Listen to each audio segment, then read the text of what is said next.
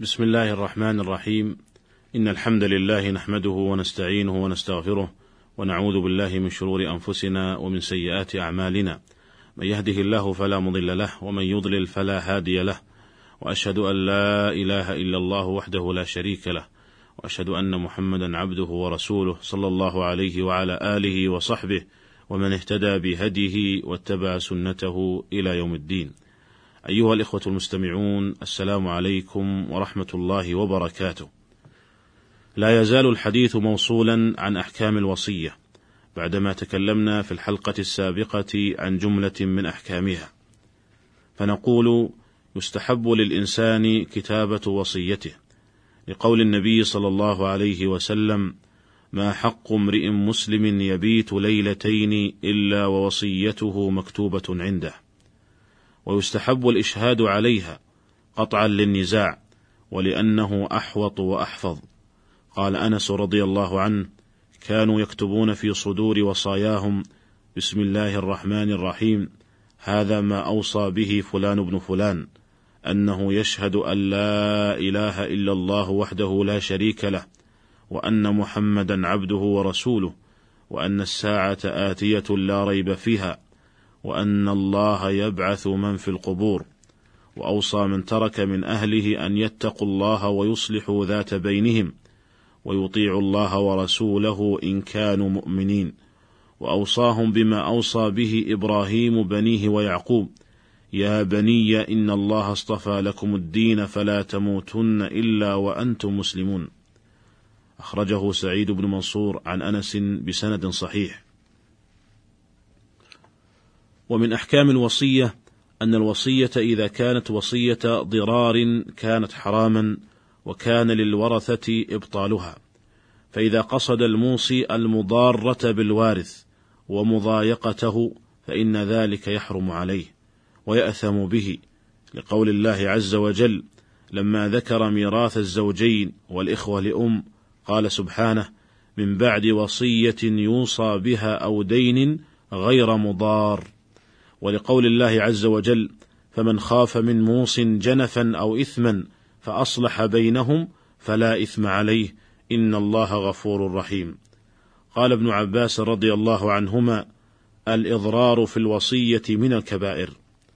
وقال ابن القيم رحمه الله إذا كانت الوصية وصية ضرار كانت حراما وكان للورثة إبطالها وحرم على الموصى له أخذ ذلك بدون رضا الورثة.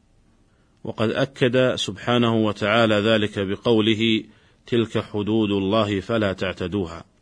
قال: والضرار نوعان: جنف وإثم، فإنه قد يقصد الضرار وهو الإثم، وقد يضار من غير قصد وهو الجنف. فمن أوصى بزيادة على الثلث فهو مضار، قصد أو لم يقصد، فللوارث رد هذه الوصية.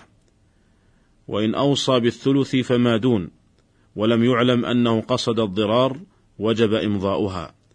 فإن علم الموصى له أن الموصي إنما أوصى ضرارا لم يحل له الأخذ. ولو اعترف الموصي أنه إنما أوصى ضرارا لم تجز إعانته على إمضاء هذه الوصية. وقد جوز سبحانه وتعالى إبطال وصية الجنف والإثم وأن يصلح الوصي أو غيره بين الورثة والموصى له. فقال تعالى فمن خاف من موص جنفا أو إثما فأصلح بينهم فلا إثم عليه. وقال الحافظ ابن كثير رحمه الله في تفسيره قال ابن عباس وأبو العالية ومجاهد والضحاك والربيع بن أنس والسدي الجنف الخطأ وهذا يشمل أنواع الخطأ كلها وذلك بأن زاد وارثا بواسطة أو وسيلة. كما إذا أوصى ببيعه الشيء الفلاني محاباة أو أوصى لابن ابنته ليزيدها أو نحو ذلك من الوسائل. إما مخطئا غير عامد بل بطبعه وقوة شفقته من غير تبصر أو متعمدا آثما في ذلك. فللوصي والحالة هذه أن يصلح القضية ويعدل في الوصية على الوجه الشرعي. ويعدل عن الذي أوصى به الميت إلى ما هو أقرب إلى ما هو أقرب الأشياء إليه وأشبه الأمور به جمعا بين مقصود الموصي والطريق الشرعي. وهذا الإصلاح والتوفيق ليس من التبديل في شيء. انتهى كلامه رحمه الله. وبعد أن تكلمنا في هذه الحلقة وفي الحلقة السابقة عن أحكام الوصية من حيث الوجوب والاستحباب والجواز والكراهة والتحريم بقي أن نشير إلى أن بعض القوانين الوضعية توجب الوصية لأولاد الولد المتوفى في حياة أبيه. توجب الوصية لأولاد الولد المتوفى في حياة أبيه سواء أوصى بها الجد أو لم يوص بها. وهذه الوصية باطلة في الفقه الإسلامي إذ أن أولاد الولد المتوفى محجوبون بوجود أعمامهم إخوة والدهم المتوفى. وحينئذ فلا يرثون شيئا من جدهم. نعم لو أوصى لهم جدهم بما لا يزيد عن الثلث فلا بأس بذلك باعتبارهم أقارب غير وارثين. ولكن ليس ذلك على سبيل الإيجاب. أما القول بأنه تجب الوصية لأولاد الولد المتوفى في حياة أبيه سواء أوصى بها الجد أو لم يوص بها فقول باطل مخالف لأحكام الشريعة الإسلامية. ومن أحكام الوصية أنه يجوز للموصي الرجوع فيها ونقضها أو الرجوع في بعضها لقول عمر رضي الله عنه يغير ما شاء في وصيته وهذا متفق عليه بين أهل العلم فإذا قال رجعت في وصيتي أو أبطلتها ونحو ذلك بطلت الوصية لأنها عطية تنجز بالموت فجاز له الرجوع عنها قبل تنجيزها.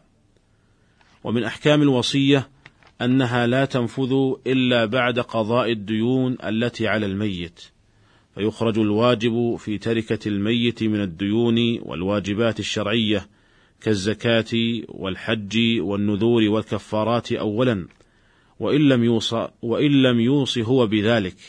لقول علي رضي الله عنه قضى رسول الله صلى الله عليه وسلم بالدين قبل الوصية رواه الترمذي وغيره. فيبدأ بالدين ثم الوصية ثم الإرث بالإجماع.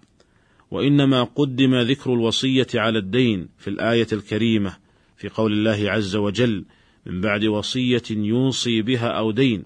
وفي الآية الأخرى من بعد وصية يوصى بها أو دين. وإن كان قضاء الدين مقدما على تنفيذ الوصية بالإجماع إنما كان ذلك للاهتمام بها والحث على إخراجها فإن الوصية لما أشبهت الميراث في كونها بلا عوض كان في إخراجها مشقة على الوارث فقدمت في الذكر في الآية تنبيها على العناية والاهتمام بها. وجيء بكلمة أو التي تفيد التسوية لبيان أنهما يستويان في الاهتمام وإن كان الدين مقدما عليها. وهذا يدل على أهمية أمر الوصية وأهمية تنفيذها من قبل الورثة. اللهم ارزقنا الفقه في الدين ووفقنا للعمل بما يرضيك وأدخلنا برحمتك في عبادك الصالحين وصلى الله وسلم على نبينا محمد وعلى آله وصحبه أجمعين. والسلام عليكم ورحمة الله وبركاته.